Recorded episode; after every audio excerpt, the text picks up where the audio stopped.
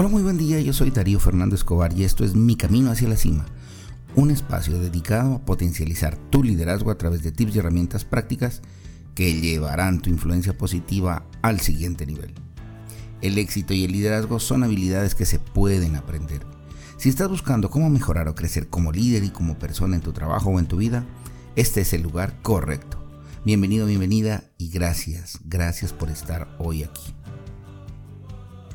¿Cómo detectar dificultades de rendimiento en personas o en equipos de trabajo? ¿Sabías que existe una ecuación simple que nos ayuda a detectar dificultades de rendimiento en grupos y en individuos? Constantemente se evalúa el desempeño de las personas y los equipos de trabajo.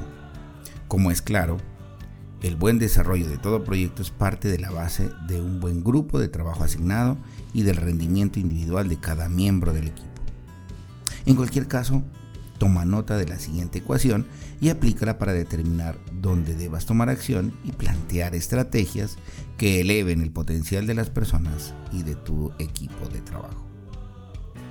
El desempeño de cualquier trabajador sin importar en qué área se desempeñe, se puede determinar como la suma de dos elementos, un elemento humano y un elemento al que llamaremos entorno. El elemento humano hace referencia al personal como tal, y en este aspecto su desempeño es una combinación de tres factores decisivos. Saber realizar sus tareas, tener la habilidad, es decir, poder hacerlas, y adicionalmente el querer hacerlas. Cuando se dice que alguien sabe realizar sus tareas, se debe entender como que esa persona tiene el conocimiento para ofrecer una solución adecuada a una tarea asignada. Por ejemplo, un chef. Un chef que tiene el conocimiento en su cabeza, la receta para un plato de alta cocina. Es decir, él sabe cómo hacerlo. Inclusive puede tener el libro o el recetario. Cuando se dice que alguien puede hacer su tarea, se hace referencia a la habilidad desarrollada, que en conjunto con el conocimiento permiten la adecuada ejecución de un plan de trabajo. Se puede adjuntar aquí la parte de la experiencia o la habilidad para adquirir experiencia, dado el hecho de que se mantiene un conocimiento, unas bases que le permiten desempeñarse adecuadamente dentro de un rol. Siguiendo con el ejemplo del chef, no basta conseguir la receta de un libro para lograr un buen plato de comida yo creo que usted difícilmente se subiría al auto de alguien más que jamás haya conducido. Y esa persona le dice que aprendió a manejar por el hecho de que leyó el libro de cómo conducir autos para dones. En ambos casos es claro que el conocimiento no es lo mismo que la habilidad. Finalmente, y sin mayor explicación, hay que traducir el querer hacer la tarea como la motivación y el deseo de realizar bien un trabajo asignado. Sin este último elemento, saber cómo hacer y poder hacer no bastan para lograr cualquier trabajo finalizado a satisfacción. Por lo tanto, vale la pena analizar siempre qué motivación mantiene un equipo de trabajo para realizar las tareas, qué tan a gusto se siente dentro de la organización y cuánto disfrutan el lugar asignado dentro de ella.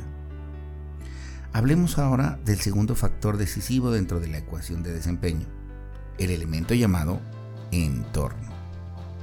El entorno también corresponde a un conjunto de dos factores importantes que conllevan el complemento del elemento humano. Podemos dividir el entorno de trabajo así, en recursos asignados y en metodología de trabajo.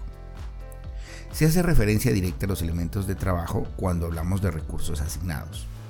Si se retoma el ejemplo del chef, se debe estudiar si tiene los elementos de cocina apropiados, ingredientes bien seleccionados y de alta calidad, herramientas de trabajo adecuada, etcétera, etcétera, etcétera. Si hablamos de proyectos informáticos, se debe analizar aquí si el trabajador tiene a su disposición un computador adecuado y de buena capacidad para su tarea asignada, un buen sitio de trabajo, elementos que permitan la adecuada comunicación con su cliente y compañeros, etcétera, etcétera, etcétera. La otra parte del entorno es la metodología de trabajo y hace referencia a la estructuración y forma en que se está desarrollando una tarea, buscando la efectividad y eficacia de su ejecución. Dependiendo de la profesión o de cada área del conocimiento, hay diferentes metodologías aplicables en este caso. Hay que revisar en cada caso particular qué se está aplicando y si es lo correcto para la tarea asignada. Ahora, sin ir más lejos, a nivel personal funciona igual. Si quiero saber qué me tiene frenado para alcanzar un logro, una meta o un objetivo, una tarea, pues empieza por analizar tus motivos personales. ¿Sé hacerlo? ¿Tengo cómo hacerlo? ¿Y quiero hacerlo? Y luego analiza tu entorno. ¿Tengo los recursos? ¿Estoy siendo metodológico? ¿Tengo un plan de acción? Y ahí está. Una simple ecuación que discrimina cada elemento del análisis.